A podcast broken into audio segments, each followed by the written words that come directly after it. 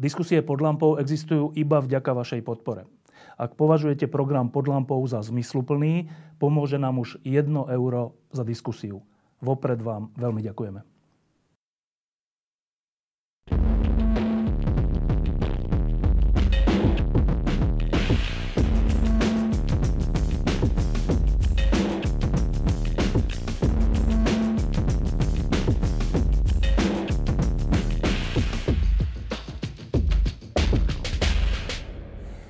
Slovenskej spoločnosti, špeciálne v slovenskej politike, je taký problém, že slovo má malú váhu. Keď niekto niečo povie, tak sa na to nedá veľmi spoláhnuť, že to bude platiť aj o deň, o dva, o mesiac a to bož o rok. A preto sú dôležití ľudia, ktorí svoje slova dodržia. Jedného takého máme teraz e, v štúdiu pod lampou. Ehm, hovorím o slove, ktoré dal ešte pred voľbami 2016, keď povedal, že on bol vtedy v Moste, v politickej strane a povedal, že on nebude vo vláde alebo v koalícii so Smerom. A stalo sa to, že Most išiel do tej koalície a tento človek odišiel. Hoci mohol byť minister. Tak Nie, to... nemohol. Mohol.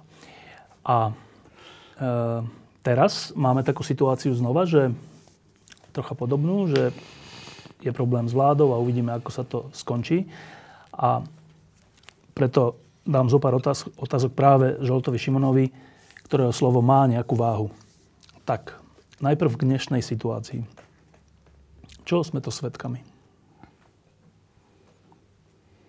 Neodbornosti, nezodpovednosti,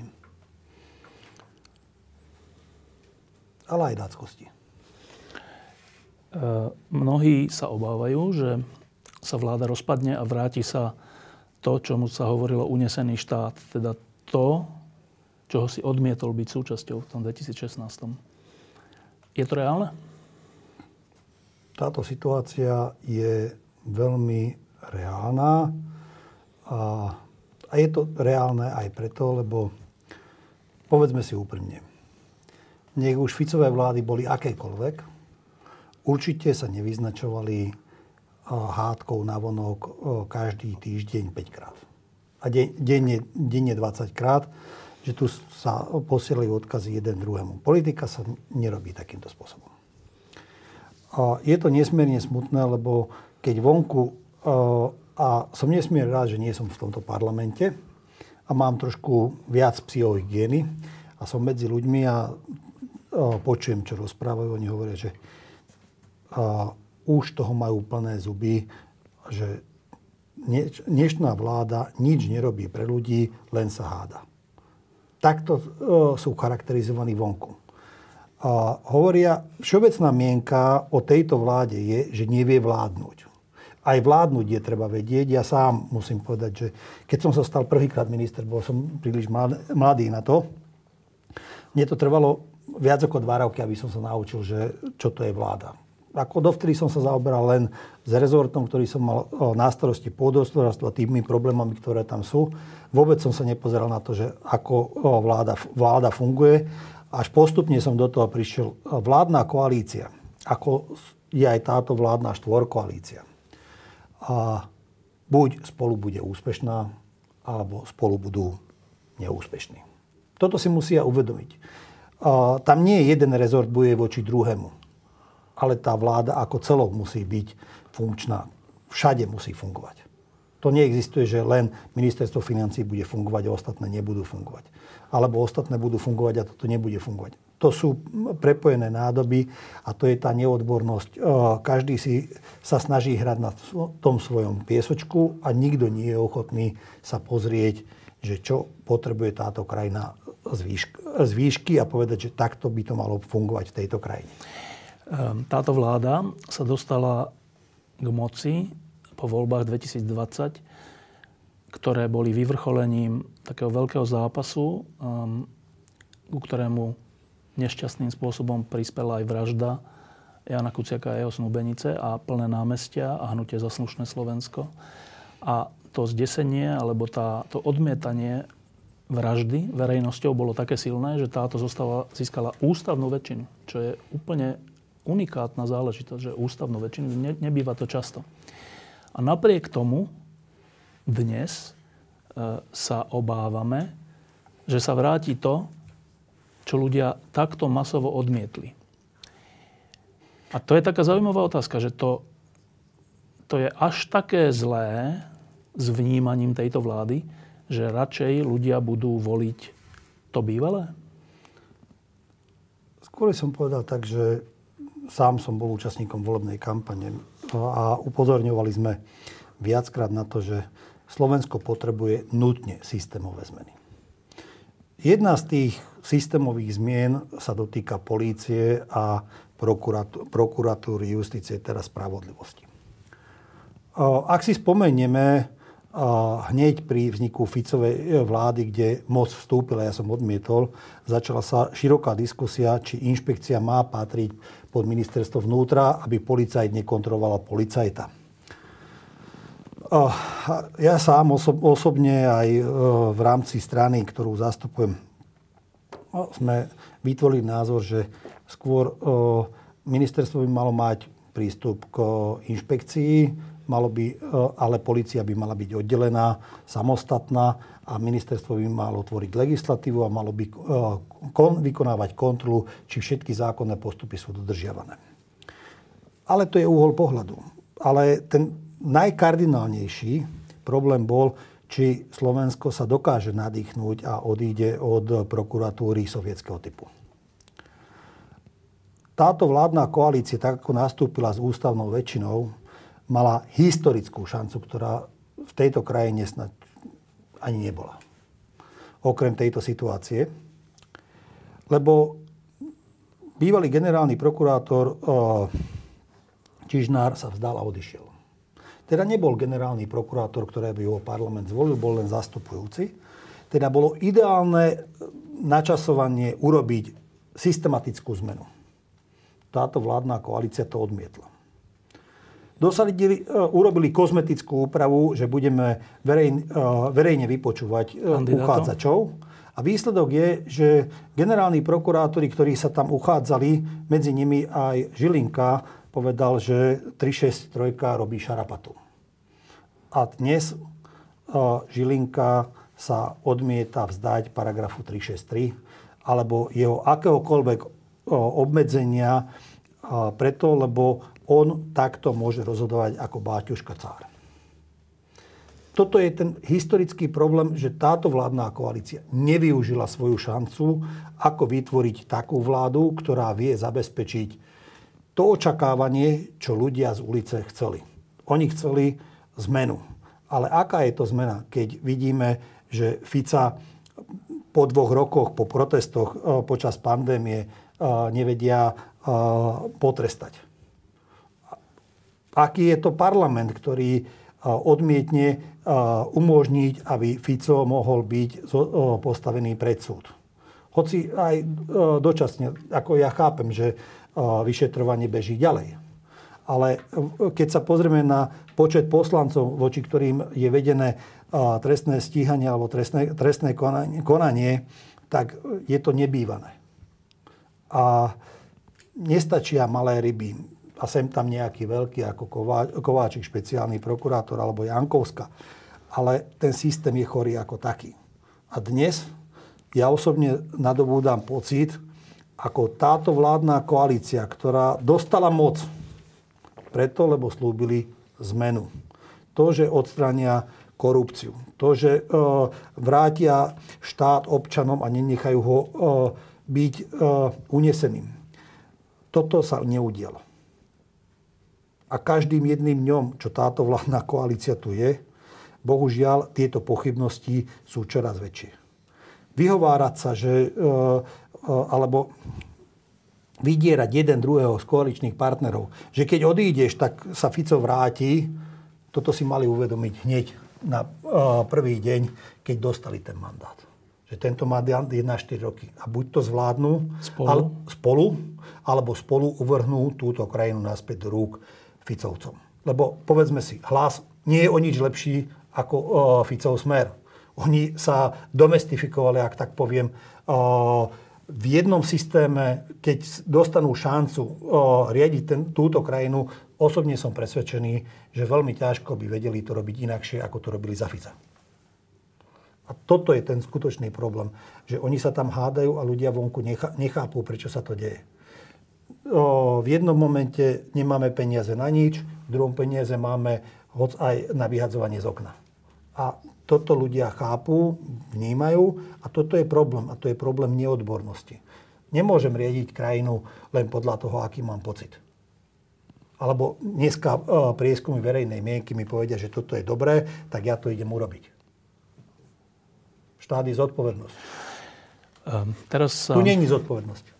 Teraz sa veľa hovorí o tom, že uh, ten konflikt, ktorý je vo vláde alebo v koalícii, že to je vlastne osobný konflikt medzi Matovičom a Sulíkom.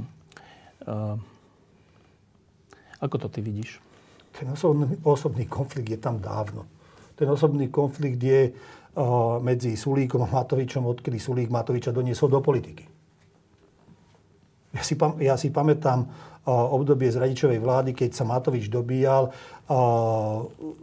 aby sa dostal na koaličnú radu, hoď on sám sa nedostal do parlamentu, on sa dostal do parlamentu na kandidačnej listiny Sulíka.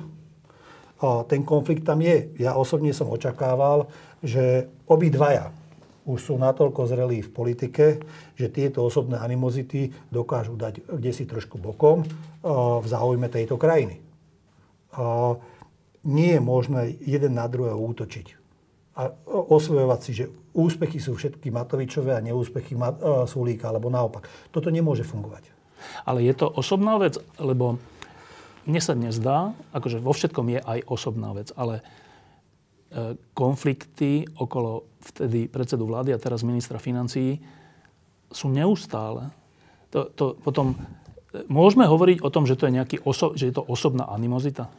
Je to aj osobná animozita, ale uh, zo skúsenosti, či už za politickú stranu alebo za vládu, nesie v prvom rade ten, ktorý ju poskladal. Teda Igor Matovič. A dnes aj Eduard Heger. Oni stoja na čele vlády. Oni doniesli uh, ministrov pred prezidentku a dostali mandát na vládnutie v tejto krajine. Oni by mali zabezpečiť tú jednotu keď tam niekto zlyhá, tak v prvom rade je to ich zlyhanie. Nerád, ale prirovnám.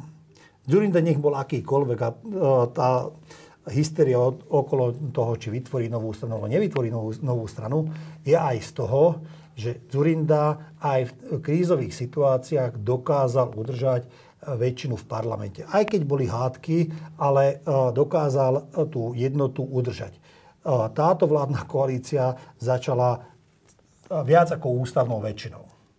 A dneska majú problém so 76 keď mali cez 90 hlasov, tak čo to robia? Akých ľudí si poskladali na svoju kandidátku? To Matovič musí nieť zodpovednosť za každého jedného svojho poslanca, ktorého dal na svoju kandidátku. Takisto Sulík, uh, takisto uh, Kiska, teda za, uh, za ľudí, oni spolu musia vládnuť. Oni spolu sa rozhodli, že budú vládnuť. A ak sa dobre pamätám, bolo to prvýkrát, keď koaličnú zmluvu nechali podpísať všetkým poslancom. Že nepodpisovali len lídry, ale samotní poslanci. A aj tak koaličná jednota cez 90%, cez ústavnú väčšinu je, uh, je puč Máme druhý rok tejto vlády a druhú vládnu krízu, kde nevieme, že zajtra, či táto vláda bude vládnuť alebo nebude vládnuť. Však pomaly to hrozí anarchiou. A keď ľudia... ľudia preto, preto je problém, lebo oni naozaj sa snažia všetci, aj Igor Matovič, aj Boris Kolár, a, hodiť túto krajinu Ficovcom naspäť. Ja som to hovoril o Sulíkovi, Matovičovi, už v 2011, keď sme sedeli, a myslím, že v septembri v radičovej vláde kvôli Eurovalu sme sedeli v častej papierničke. Ja som tam hovoril, keď nechcete vládnuť, choďte von, povedzte dneska novinárom, že vy ste za to, aby sem, sa sem vrátil Fico. teraz je... A, a dneska je taká istá situácia. Teraz sme konfrontovaní teda so situáciou, že je tu požiadavka na odchod Igora Matoviča zo strany SAS a Olano hovorí, že on proste neodíde a SAS hovorí, že keď neodíde, tak my odídeme. Je to oprávnená požiadavka? Myslím, že je to oprávnená požiadav- požiadavka, aby vláda mohla byť funkčná, ale osobne si myslím, že aj tak to vládnutie nebude jednoduché, aj tak bude poznačené mnohými eh, škriepancami. Aj keby Igor Matovič odišiel. Lebo Igor Matovič zostane predsedom naďalej najsilnejšej eh, koaličnej strany a bude eh, poslancom v parlamente a bude cez svojich poslancov ovplyvňovať dianie v parlamente. Možno, že tým by sa oddialilo hrozba predčasných volieb možno, že o rok, Možno, že by sa skrátilo volebné obdobie tak ako druhej Zurindovej vlády, keď KDH, keď KDH odišlo, tak o pár mesiacov sa posunuli voľby skôr. Toto je reálna, reálna hrozba. Ja osobne už dnes musím povedať, že som sklamaný z tej neodbornosti, ktorú väčšina ministrov tejto vlády produkuje. Aj keď musím, aj keď musím povedať, že dole klobúk pred tým, ako sa postavili najväčšiemu problému a to je vojna u našich susedov. Lebo tam sa postavili zodpovedne.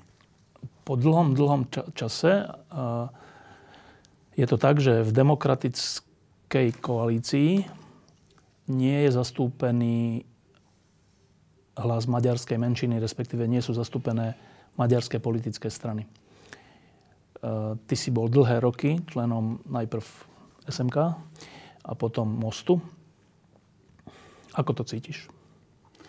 No, musím povedať, že to, čo mám osobné skúsenosti, teda od, od toho roku 2002, v politike Maďari furt e, v parlamente a na politickej scéne vo vláde priniesli obrovskú stabilitu. A táto stabilita dnes tu chýba.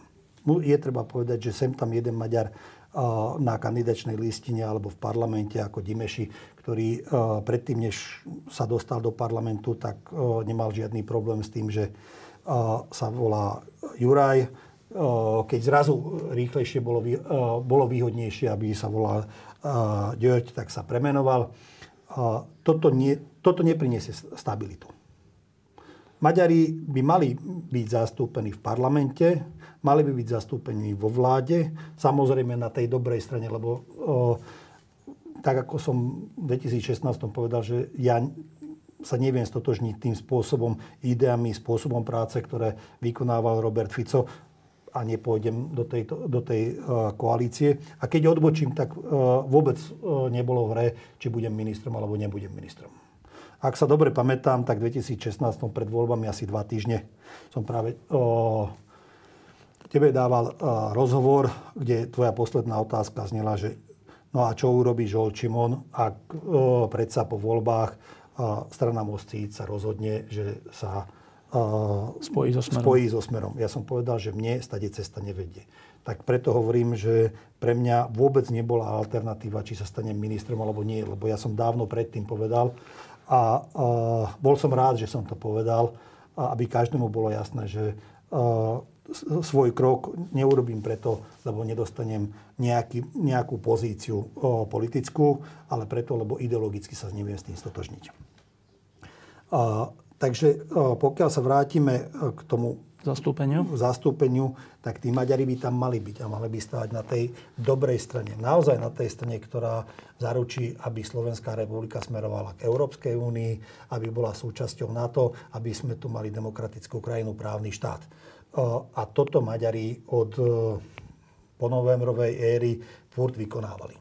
Stále, keď Slovensko bolo v problémoch, tak keď, či to bolo treba povaliť Mečiara, či potom, keď bolo treba povaliť prvýkrát Fica v 2010, aj vtedy sa postavili na tú správnu stranu.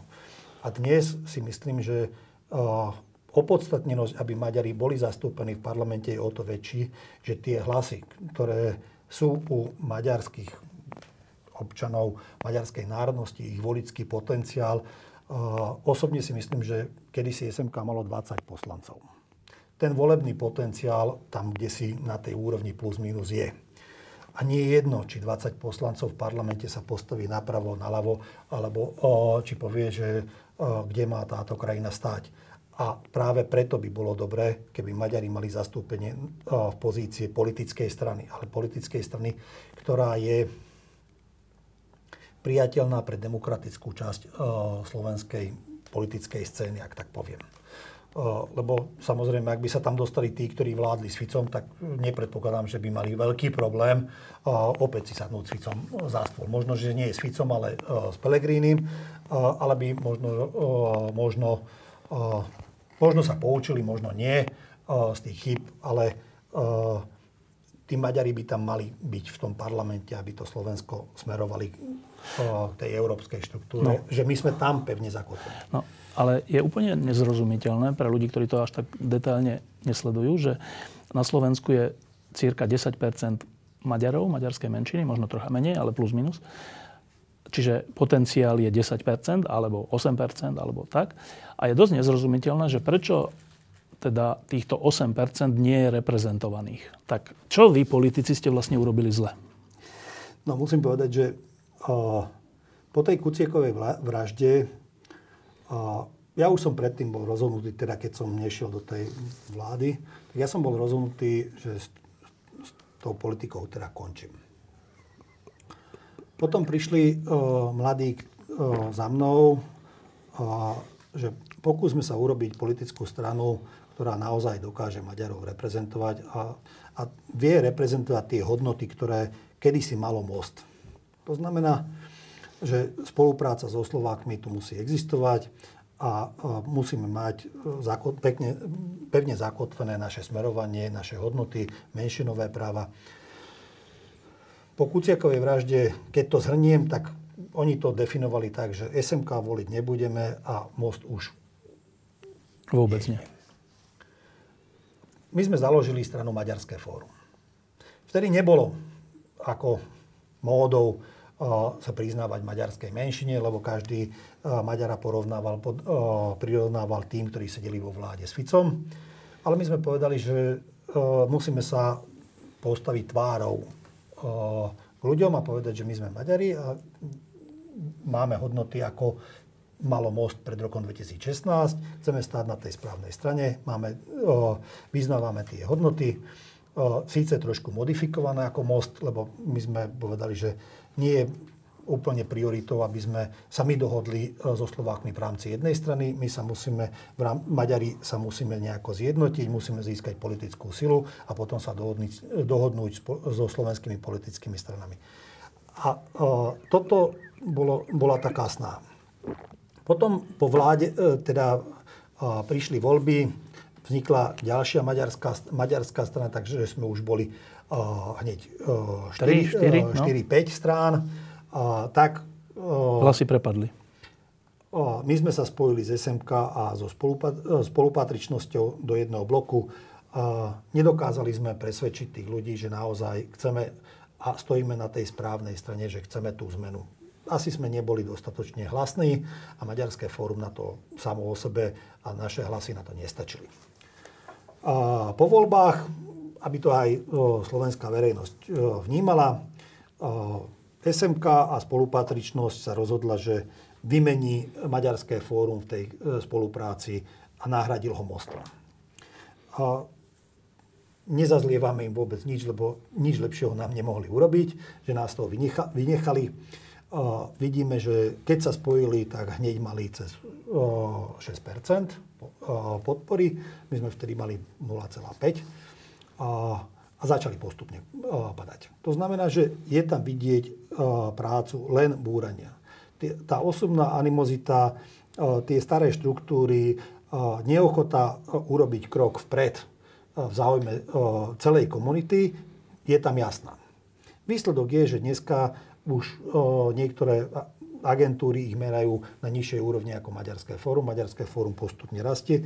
Len úprimne poviem, Nie je to jednoduché z mimoparlamentnej pozície stavať politickú stranu, keď nemáte prístup k médiám, celoslo, celoslovenským televíziám nemáte, nie, nie ste v parlamente, je ťažko sa dostať do tých priestorov. My za sebou nemáme nejaké veľké finančné skupiny, ktoré by nás financovali naše mediálne vystúpenia. Tak nie je to jednoduché. Ale musím povedať, že tí ľudia sa postupne hlásia aj k nám. A ja som, pre, ja som presvedčený, že tá pôvodná ideológia mostia, uh, mostu pred rokom 2016 je tá uh, celkom správna a my tu Maďari uh, musíme mať to naše postavenie pevne zakotvené.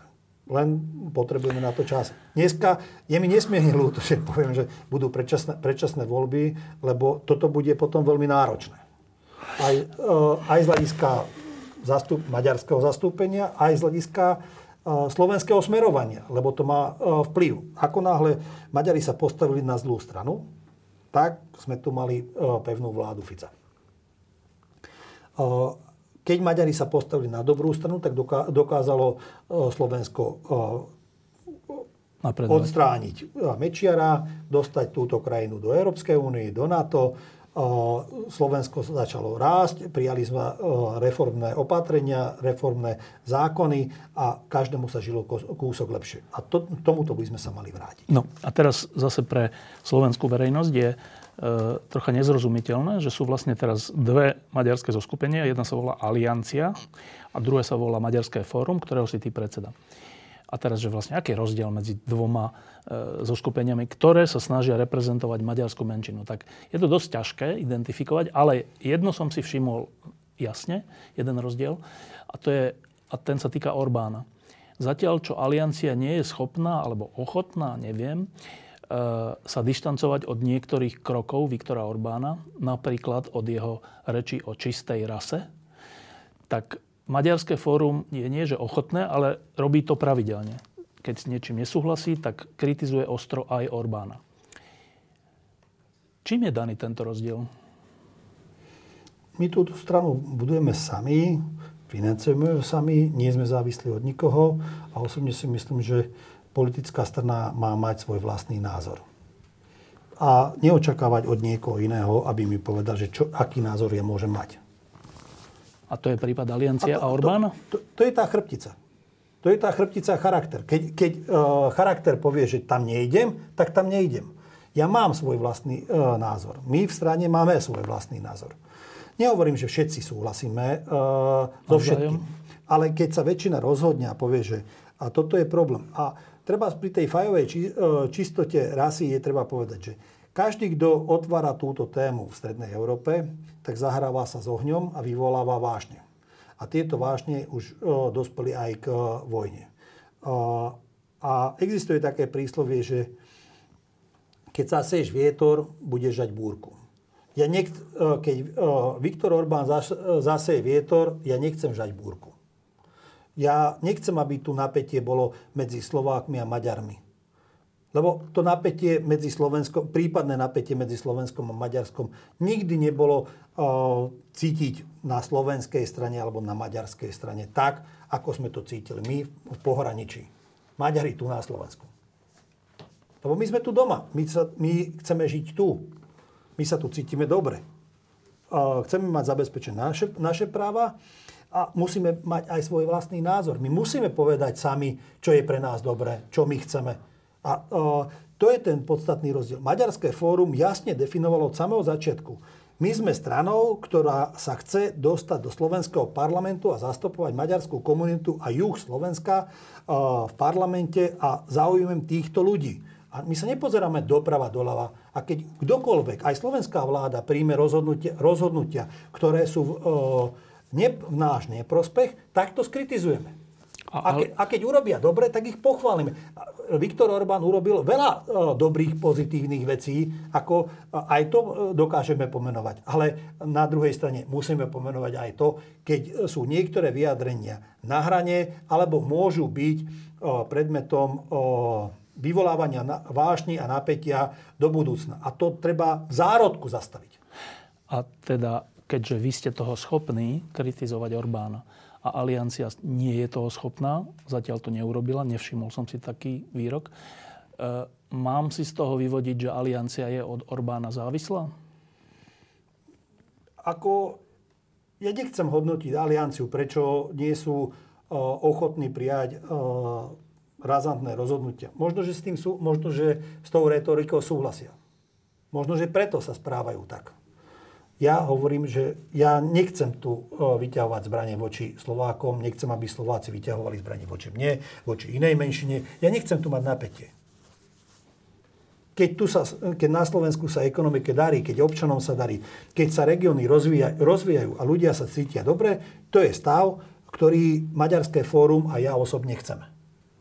A k takémuto stavu viem, že Maďari hoď by mohli mať 20 poslancov, lebo taký stav už bol, by mohli mať v parlamente, ale to nie je 76, aby mal väčšinu v parlamente. To znamená, že Maďari sú odkázaní na to, aby spolupracovali aspoň s demokratickými stranami e, v rámci parlamentu. A, e, ale to, čo ja vidím, je, že keď Maďarské fórum chce spolupracovať so slovenskými stranami, teraz treba z komunálnych voľbách staviame rôznych, kandid- rôznych kandidátov na uh, post starostov, primátorov, Není problém povedať, že táto koalícia bude Maďarské fórum a nejaké slovenské, slovenské strany SAS, OK, OKS, Tým Nitra, neviem. Ako, není to problém. Ako, ani z ich strany není problém, že akože, Maďarské fórum je prijímané, že je akceptovateľná politická strana. Kým to na druhej strane vnímam, že s tou akceptáciou je trošku problém. No, teraz budú na jeseň, však to už je vlastne za chvíľočku, E, komunálne a župné voľby a e, keďže Maďarské fórum je lokalizované najmä na juhu Slovenska, tak pôjde o veľa primátorov a starostov a volených poslancov. A troška si to naznačil, ale teda máte už nejakú stratégiu na to, aby e, sa Maďarské fórum čo najviac v tých voľbách uplatnilo? Že máte nejaké koalície alebo vylúčili ste niekoho? Maďarské fórum na svojom sneme prijalo jedno zásadné rozhodnutie a to odmietlo spoluprácu, akúkoľvek spoluprácu s Smerom, Smerom 2.0 hlasom, LSNS, jeho novodobou alternatívou Republika a SNS. Týchto 5 strán sme vylúčili zo spolupráce. Myslím si, že to je dosť jasný signál o tom, že kde je hodnotovo Maďarské fórum ukotvené. A to, čo sa týka juhu Slovenska, tým, že boli dva roky COVID, covidové a nedalo sa veľmi chodiť medzi ľudí a budovať tú stranu, a každý sa zaoberal len tými svojimi vecami, tak úplne sa nám nepodarilo natoľko rozvinúť naše štruktúry, aby sme postavili vo väčšine obcí kandidátov, ale budeme, postavíme, ako sme to prechádzali tak e, cez ľudí postavíme na rôzne posty, či už e, poslancov do obecného zastupiteľstva, starostov, primátorov, či župných poslancov. Osobne si myslím, že to je obrovský úspech, keď strana z ničoho nič, ak tak, tak poviem, e, dokáže postupne tvrdou prácou budovať a vybudovať štruktúry, kde vie postaviť 100, cez stovku kandidátov. Dúfam, že väčšina z nich budú aj úspešní a práve toto ukazuje, že tu existuje akýsi nový základ. Väčšina, alebo by som povedal, že 99% týchto ľudí sú nových ktorí neboli ani v SMK, neboli ani v Moste, neboli ani vo vysokej politike. v podstate to sú noví a prevažne aj by som povedal, že mladí. No, ja už mám cez 50, tak, tak oni sú mladší. A, a nesmierne to je také pozbudzujúce, keď vidím, že sú noví ľudia, ktorí chcú ísť do verejnej služby, chcú ísť do verejnej politiky, pretože keď chceme budovať e, nejaké nové parlamentné zastúpenie na nejakých hodnotách, tak e, musím povedať, že no, e, so starými kádrami novú muziku hrať nebudem. Povedz jedno, dve mestečka, na ktorých vám záleží z hľadiska primátora alebo starostu. Tak určite by som, ke, keď, tak, keď tak poviem, tak určite nám záleží na tom, o, na Šamoríne, to je taký symbol, na Nových zámkoch. A, aj Gabčíkovo, aj, ost- aj všetky ostatné dediny, aj tam, kde budeme mať poslancov, aj na tom záleží. Aj na tom poslednom poslancovi záleží. Lebo aj ten posledný poslanec príde a začne sa učiť, čo je to verejná politika. Ako nemôže byť každý hneď zrazu primátor alebo poslanec Národnej rady. Keď chce slúžiť občanom, tak musí začať na tej najnižšej úrovni. Keď dostane 100 krúžkov, má dôveru 100 ľudí a tá dôvera sa buduje strašne pomaly. E, v jednej odpovedi si, to, si sa toho dotkol a to je vojna na Ukrajine. A to je taká zaujímavá vec z hľadiska slovensko-maďarských vzťahov, že zatiaľ čo Polsko je jednoznačne na strane Ukrajiny, keďže má skúsenosti s, s ruským agresorom stáročné, tak Maďarsko je úplne opačný pól v rámci V4 alebo Strednej Európy e, a robí, tak povedať, neustále problémy. A skoro to vyzerá tak, že zatiaľ čo Polsko je na ukrajinskej strane, tak Maďarsko je, ak nie na ruskej strane, tak, tak na poli, alebo tak nevie, vajatá. E, kam smeruje dnešné Maďarsko? Nechcem hodnotiť, kam smeruje e, dnešné Maďarsko. To nech je úlohou občanov Maďarska. Kam chcú smerovať. Ale ja by som povedal tak, že Maďari oslavujú niekoľko takých symbolických dní. Jeden takýto deň je 15. marec a to je boj za slobodu. 1848. Toto povstanie pomohli potlačiť Rusy. Potom, teraz sa blíži 20. august. To sú dní svätého Štefana. Svetý Štefan bol ten, ktorý povedal, že Maďarsko patrí na západ. A k tej hodnote. A Maďarské fórum o, tieto milníky má pred očami. Osobne si myslím, že je ťažké dnes pre Maďara za hranicami Maďarska, aj keď sa cítim Maďarom a som Maďarom, a, ale som občanom Slovenskej republiky, sa stotožniť s tým, čo sa deje v Maďarsku. Bolo obdobie, keď e, som sa cítil ako poctený tým, že som Maďar. To bolo hneď po Nežnej revolúcii na Československu, respektíve tesne predtým. Vtedy, keď Maďari urobili v Strednej Európe nevýdané kroky. Keď otvorili východnú hranicu pre východných Nemcov, nech prejdú do Rakúska.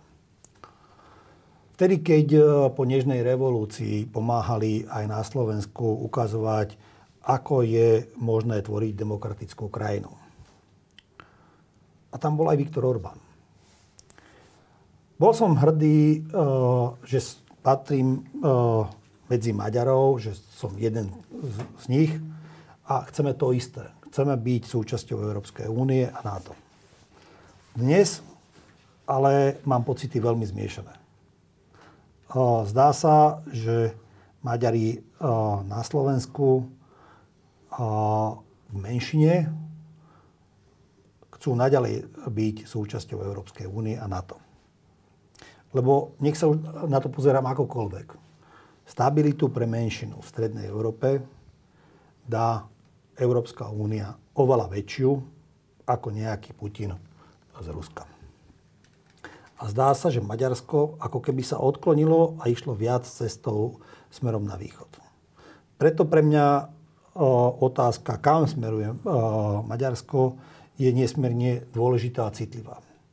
Nerád by som keby Maďarsko sa vybralo cestou z Európskej únie von.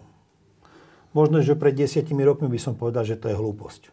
Ale potom, čo Veľká Británia odišla z Európskej únie, tak ukázali, že existuje cesta von. Keby Maďarsko odišlo, tak tí o, colníci a pohraničná stráž by stála na hraniciach. A keby sme chceli ísť do Maďarska za kultúrou, za vzdelávaním, za prácou, za podnikaním, tak za každým by nás kontrolovali, museli by sme predložiť, e, predložiť cestovný plac či občiansky a museli by sme tam stať niekoľko hodín, kým prejdeme cez tú hranicu. A toto je niečo, čo ja si nechcem ani predstaviť. Ja si myslím, že Európska únia, táto spoločná platforma, keď niekomu tak pre Maďarov doniesla najviac, čo mohla. Lebo odbúrala fyzicky uh, hranice, ktoré tu boli. Medzi menšinami a Maďarskou. Medzi menšinou a maďarskou krajinou. Takže každý Maďar, ktorý sa chce vzdelávať maďarči, uh, v svojom materinskom jazyku, má to umožnené na Slovensku. Uh, keď chce viac alebo niečo, niečo špecifické, čo v, menš- v rámci menšiny sa nedá urobiť. Není problém ísť uh, a študovať Maďar, uh, Maďarsku, keď niekto chce ísť za kultúrou, že chce ho mať ešte viac, než ho má doma chce mať niečo, chce ísť do Maďarska, môže ísť tam. Keď chce ísť na večeru, môže prejsť cez hranicu, môže sa vrátiť, nikto ho nezastaví. Toto sú hodnoty, ktoré ja by som veľmi nerád stratil. A myslíš... Ale a pre, práve preto dnes uh, Maďari za hranicami, ako aj na Slovensku, uh, budú čoskoro stáť pred uh, dilemou. Východ alebo západ. Ja osobne si myslím, že my patríme na západ a bol by som rád, pokiaľ by táto situácia, ktorá je dnes, zostala zachovaná aj pre budúcnosť. E, Viktor Orbán, čak si to povedal, bol na začiatku vo Fidese ako mladý demokrat a liberál. E, študoval na západe, zaplatil mu to Šoroš, proti ktorému dnes vyvesuje billboardy ako zradcovi a neviem, škodcovi Maďarska. Čo sa vlastne stalo s týmto mladým prozápadne orientovaným liberálom, že dnes ohrozuje tieto hodnoty, ktoré by si ty nerad stratil? Čo sa s ním stalo? Možno, že tá príliš veľká moc a e, to, že neexistuje reálna opozícia v rámci Maďarska. A potom človek e, si myslí, že môže všetko. Ako nemusíme my chodiť do Maďarska, aby sme pozreli, čo urobí moc o, s človekom. Aj o, Robert Fico si zobral o, spojku talianskej mafii k Merkelovej. Však talianská mafia mala svoje zastúpenie na úrade vlády. Lebo môže všetko. Spomínam si na slova predsedu parlamentu, nech mu je zem ľahká, Pavlovi Paškovi vyhraj voľby, môže všetko. A demokracia je o tom, že máme kontrolu. Preto ja nezazlievam tejto vládnej koalície, že sa medzi sebou uh, ostro vymieňajú svoje názory. Lebo to do istej miery je zábrana, aby neprekročili tú imaginárnu červenú čiaru.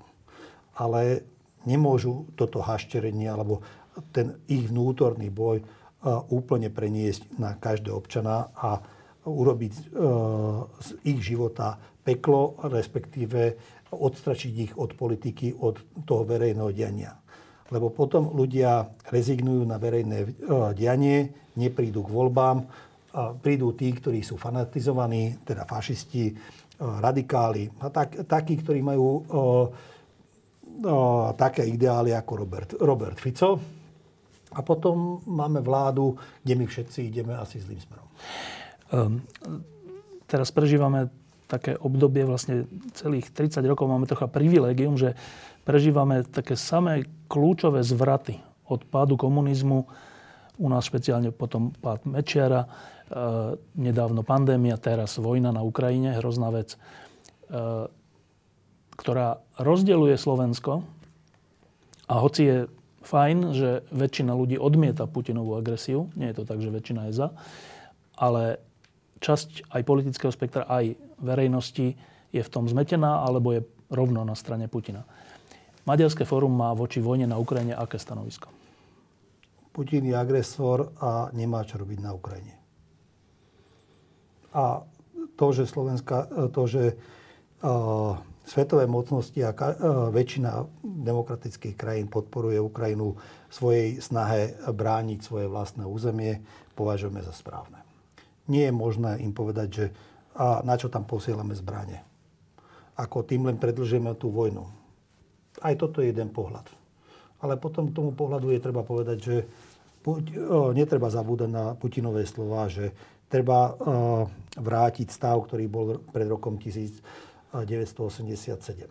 97, no? 90, 97. Teda časy, keď Slovensko nebolo súčasťou Európskej únie a NATO. A potom, keď toto vrátime, že Slovensko nemá patriť do Európskej únie a do NATO, tak treba to povedať, povedať tu občanom. Že zároveň Putin vám odkazuje, že nebudete cestovať do väčšiny krajín s občianským, nebudete mať euro a e, bude e, mať svoje vojska tu na hraniciach. A keď pre Putina nebol problém napadnúť 40 miliónovú Ukrajinu, tak prečo by mal byť problém napadnúť také 5 miliónové Slovensko alebo 10 miliónové Maďarsko? Však ich za dva dní. Ako, to, ako chceme ísť touto cestou? Úprimne, mus, úprimne musíme povedať. Nech už sa pozeráme na to akokoľvek. Pre Slovenskú republiku, pre každého jedného občana je stokrát lepšie mať za suseda Ukrajinu ako Putina.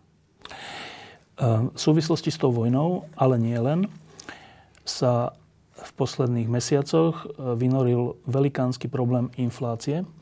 V tejto chvíli máme infláciu nad 10% čo sme nemali 25 rokov. A, a vlastne celý demokratický svet je trocha v šoku z toho, že má takú veľkú infláciu, akú dlho, dlho nemalo. Ten, ten cieľ Európskej únie, že do 2 je, je už dnes akože smiešný. Inflácia býva často, keď je vysoká, zdrojom všelijakých veľkých problémov až vojen v histórii. Um, ty si okrem toho, že si politik aj sa zaobráš ekonomikou, podnikáš, zvládneme tú infláciu?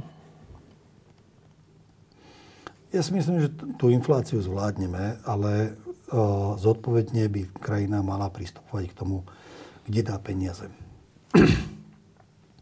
Áno, po vojne každý je generál. Teraz sa ľahko povie, že nemali sme dať na uh, covidovú lotériu Matovičovú uh, toľko peňazí, mohli sme si šetriť. Ale v všeobecnosti platí, že šetrenie a rozumné riešenie a pomoc, adresná pomoc tým, ktorým to patrí, je najlepšia, najlepšia pomoc a najlepšia zbraň. Potom, keď máme krízu a táto kríza je vyvolaná nielen v rámci Slovenskej republiky, ale celosvetovo. Lebo povedzme si, tak, tak ako je najväčšou mierou na tejto inflácii, sú položky potraviny a energie. Potraviny sú preto, lebo a, Putin svojou agresiou na Ukrajine spôsobil, že Ukrajina a, zásobovala a, veľkú časť sveta potravinami a tá zostala cez 40 miliónov tón, ak ak si spomínam správne tie čísla, ale to sú miliónov, miliónov, niekoľko desiatok miliónov tón a obilia, ktoré zostalo na ukrajinskom území. To spôsobuje, že e, na svetovom trhu chýba, chýbajú obilniny. A potom to sú energie. Samozrejme, už táto kríza, alebo tieto náznaky tu už boli, myslím, v roku 2008-2009, keď uh, už Európska únia vtedy povedala, že treba sa odpojiť od ruských energono, energonosičov, i keď sa to nestalo odtedy. Uh, a tieto dve faktory nám spôsobujú, že máme vysoký nárast. A ja osobne si myslím, že každá takáto kríza priniesie so sebou technickú revolúciu. Tak ako prvá svetová vojna doniesla technickú revolúciu z hľadiska výroby, z hľadiska výroby potravín, po druhej svetovej vojne to, to, to isté a prinieslo nám de facto základy Európskej únie, Európskej únie a, a tej hospodárskej spolupráce a, a modernizáciu, a, že sme začali vyrábať viac potravín. Dnes si myslím, že keď to chceme zvládnuť, tak by sme mali racionálne prehodnotiť náš prístup k našim prírodným zdrojom. A možno, že je treba povedať, koľko percent budeme z našich potravín obetovať na energie. Lebo je treba povedať, že my e, produkujeme e, silážnú kukuricu preto, aby sme z neho, aby sme to dali do betonovej kravy, to sú tie bioplynové stanice, urobíme z neho plyn a z toho plynu urobíme elektrickú energiu. A už keby sme povedali, že nebudeme robiť z plynu elektrickú energiu, ale, ale samotný plyn upravíme tak, aby sme to dali do siete, možno, že by to bolo lacnejšie. Ale sedliacký rozum mi káže, že bolo by lepšie povedať, že tú silážnú kukuricu, keď dopestujem, dám to krave, nech to zožerie. Ten hnoj ktorý, a hnojevica, ktorá vznikne s krmením, dám do bioplynovej stanice, vyprodukujem mlieko, meso a, z odpadu urobím plyn a urobím elektrickú energiu. Toto by bolo také racionálne. Ale my na Slovensku radšej akože tú produkciu mesa a mlieka vynecháme. Rovnako keď sa pozriem na to, že do akej miery máme primiešavať bioplynové zložky do palív. Áno, potom je otázka, že potom koľko, koľko dove, dovezieme. Ale mnohé krajiny na túto situáciu z hľadiska potravín zareagovali tak, že povedali, že dočasne chcú mať nižšie, nižšiu povinnosť primiešavať bioplynovú zložku. Ale to znamená, že nám viac zostane repky, že nám viac zostane obilia a že nám viac zostane kukurice. To znamená, že znížime si ten tlak po obilninách, po, krmi, po potravinách. To znamená, že skôr by som nabádal, aby sme išli touto, touto cestou, aby sme racionálne povedali, že máme naše prírodné zdroje, čo ich budeme, koľko, koľko ich budeme využívať a ako ich budeme využívať. Vidíme, že je extrémne sucho. Táto vláda sa vôbec nezaoberá suchom.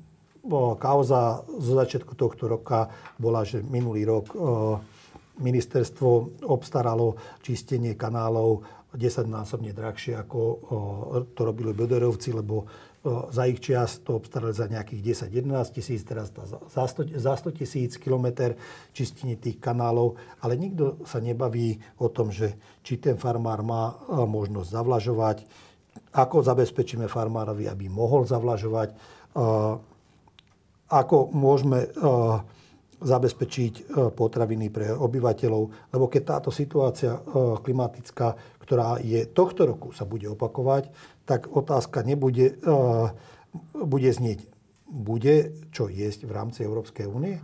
Slovensko bude mať vlastné potraviny alebo bude len odkázané na dovoz? A to je aj z hľadiska našich ekologických podmienok aké, aké si stanovíme ekologické podmienky, aké si stanovíme podporné mechanizmy. Lebo k tomu, aby farmár na budúci rok mohol začať zavlažovať, to už by teraz mal mať e, zázemie na to, že môže budovať nádrže na zachytávanie povrchovej vody e, v zimnom období, v jarnom období, aby potom mohol, mohol zavlažovať. Možno, že by sme mali veľmi urýchlene pristúpiť k tomu, že prehodnotíme tú obrovskú byrokraciu, ktorú farmár má s tým, aby mohol vôbec zavla, zavlažovať. A, začneme e, túto situáciu veľmi zjednodu, zjednodušovať, aby ten farmár čo na najväčšej ploche začal zavlažovať. A potom máme za, zamyslieť aj nad tým, že nebudeme buzerovať z hľadiska ekológie toho farmára, že uh, koľko vody zobral na zavlažovanie, že to už je príliš veľa. Lebo tie zemiaky, keď chcete dopestovať, tak a je sucho, tak bude, buď budete od samého začiatku do konca zavlažo, zavlažovať, alebo keď to prestanete v polovici, tak to už nerob, tak netreba vôbec robiť, lebo to sú vyhodené peniaze. Uh. A, ale to, to má sú, súvis aj s tou uh, infláciou, lebo keď my máme dostatok potravín a nie sme odkázaní na to, že to máme dovážať, lebo aj to je ekologická tak ceny stopa. Keď, byť nižšie, ke, no? keď, keď uh, prepravné náklady sú dvojnásobné oproti minulému roku, to všetko uh, a máme doma, to znamená, že tým môžeme ísť cenou uh, nižšie. Ale uh, keď uh, ešte jednu otázku uh, otvorím Začiatkom roka sme aj s kolegom Hlinom otvárali otázku, že vyvážajú drevo zo štátnych lesov. A nabádali sme, že nerobte to, nechajte to doma, spracujte to doma. Nevyvážajme to, čo nemusíme. Táto vládna koalícia sa na to zvysoka vybodla. Premiér Heger e, sa tomu nevenoval, poslal to Vlčanovi, ktorý to robil. Minister e, Budaj e, neriešil otázku, že drevo, ktoré je na Slovensku nespracovateľné, možno, že je treba prehodnotiť, netreba ho vyvážať, ale treba ho nechať doma a radšej ho spáliť, lebo je to naše. Tam si vieme povedať cenu. Za 56 eur a vyniesli do Rakúska. Dnes to isté drevo, možno, že za 80 eur kupujú naše spalovne, aby mohli vyrábať z neho teplo. Ergo ľudia budú mať drahšie teplo. Nemuseli mať všade. Len, musím, len to musí byť aj o odbornosti a o predvídateľnosti v tej, v tej pasáži o inflácii si hovoril, že zdravé je, keď je inflácia, je šetriť. Lebo inflácia to znamená, že sú vysoké ceny, to znamená, je príliš veľa peňazí v obehu, ktoré, takže si tí obchodníci môžu dovoliť zvyšovať ceny. E, a na tom je asi ekonomická zhoda, že pri inflácii treba šetriť. E, ale my teraz žijeme v takú dobu, kde sa všetci predáňajú v tom politici, koľko ďalších dávok, pomoci, e, rozpočtových, rodinných príspevkov a všeličoho dajú. Každý hovorí, že ten druhý dáva menej, než by dával on. My sme žili ešte v dobe, keď sme chápali to, že nejaké reformy si vyžadujú aj šetrenie. Že keď sme chceli e, znížiť zadlženie Slovenska a ozdraviť banky, tak sme vedeli, že si to musíme zaplatiť zo svojho, že to není, že na dlh. Ale teraz žijeme takú dobu, že ja vlastne nepoznám vo vysokej politike ľudí, ktorí by hovorili, že treba šetriť. Skôr sa teda predáňajú v tom, že ja dám miliardu na rodinný balíček, ja dám ďalšiu miliardu na hento a na to. A pričom sme v inflácii, v ktorej, keď sa zvyšuje počet peňazí na dlh, tak ju zhoršujeme tú infláciu. Ale že to vlastne dnes nikoho netrápi. Teba to trápi? No, aj mňa, aj stranu to trápi, lebo my, ak chceme niekomu dať, v prvom rade musíme niekomu zobrať. Alebo na dlh. A rieši sa to teraz na dlh. Alebo na dlh, ale potom to platia naše deti. No? Uh, osobne si myslím, že je stále lepšie, ak ten človek si sám zarobí a nezoberiem mu, než, než by som od, neho, od niekoho mal zobrať peniaze a niekomu inému to rozdeliť. Štát má zabezpečiť niekoľko tých funkcií. Mal by e, zabezpečiť bezpečnosť, zdravotníctvo, školstvo, a nejaký, nejaké normálne fungovanie krajiny. Ale v týchto otázkach na toto je oprávnené si vyberať ako daň. Ale štát by sa mal veľmi rýchlo zamyslieť nad tým, či potrebuje takú o, prebujnelú aparatúru. Toľko štátnych úradníkov. Je mnoho voľných pracovných miest, to znamená, že tí ľudia by sa mohli zamestnať a, a nemusel by to zaplatiť štát. Teda my všetci. Lebo to ide do naš, e, z našich peňazí. A je treba prijať e, reformy.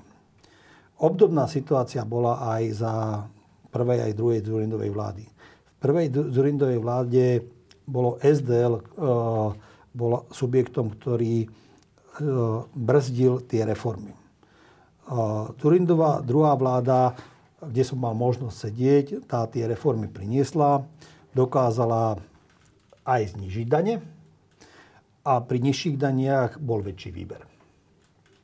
Pri vysokej inflácii je treba povedať, že keď ceny sú vyššie, tak niektoré dane e, tomu zodpovedajúc stúpajú. To znamená, že výber peňazí pre štát stúpa. Štát by mohol šetriť na svojich vlastných výdavkov a tieto peniaze použiť rozumne. Len ja to vnímam, že tieto peniaze nie sú rozumne použité. Preto, lebo keď, niekto, keď minister financí príde a povie, že ja som ten, ktorý dám zdravotníkom, ja som ten, ktorý dám učiteľom, ale za tým nevidím žiadnu systémovú reformu, ktorá by zvýšila kvalitu vzdelávania, kvalitu zdravotníctva, niečo racionálne. A to je ten podstatný problém. My minieme tie peniaze, ale efekt nebude žiadny. Tak na záver, toto, čo hovoríš, aj teraz, aj o vojne na Ukrajine, aj o zodpovednosti a amatérskosti, uh, hovorí o Slovensku veľa. Sme teraz takí, akí sme Není to pekný pohľad. A vy v Maďarskom fóre sa uchádzate o hlasy na tomto Slovensku. Má to zmysel? Má zmysel, aby každý ušiel z tejto krajiny? Má zmysel, aby uh, každý, kto má na to, aby sa odsťahoval a povedal, že bude mať existenciu v Rakúsku, Nemecku, vo, Francú, vo Francúzsku, v Spojených štátoch. Má to zmysel, aby každý, každý odišiel. A, o, ja sám o, som bol aj vychovávaný, ale aj sám som to niekde vnútorne tak cítil, že áno, vzdelávať sa môžem kdekoľvek. Tie vedomosti môžem získať kdekoľvek, ale potom by som mal pracovať kde si, tam, kde som sa narodil, kde žijú moji rodičia a mal by som uh, sa k veciam postaviť čelom. Aj keď mnohokrát uh, nie je to jednoduché, lebo človek uh, za úprimnosť dostane čokoľvek do tváre, ale uh, nie je to vyhodený čas, nie je to vyhodená energia.